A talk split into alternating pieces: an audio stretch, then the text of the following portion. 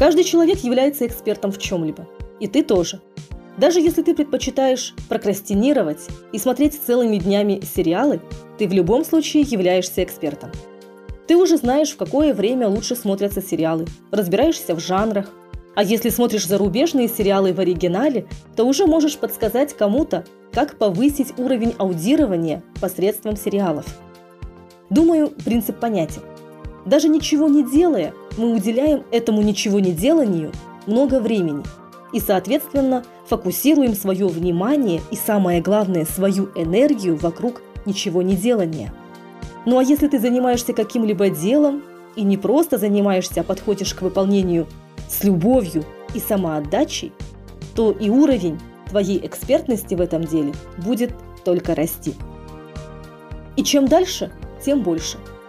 Поэтому стоит задуматься о том, чему ты уделяешь время.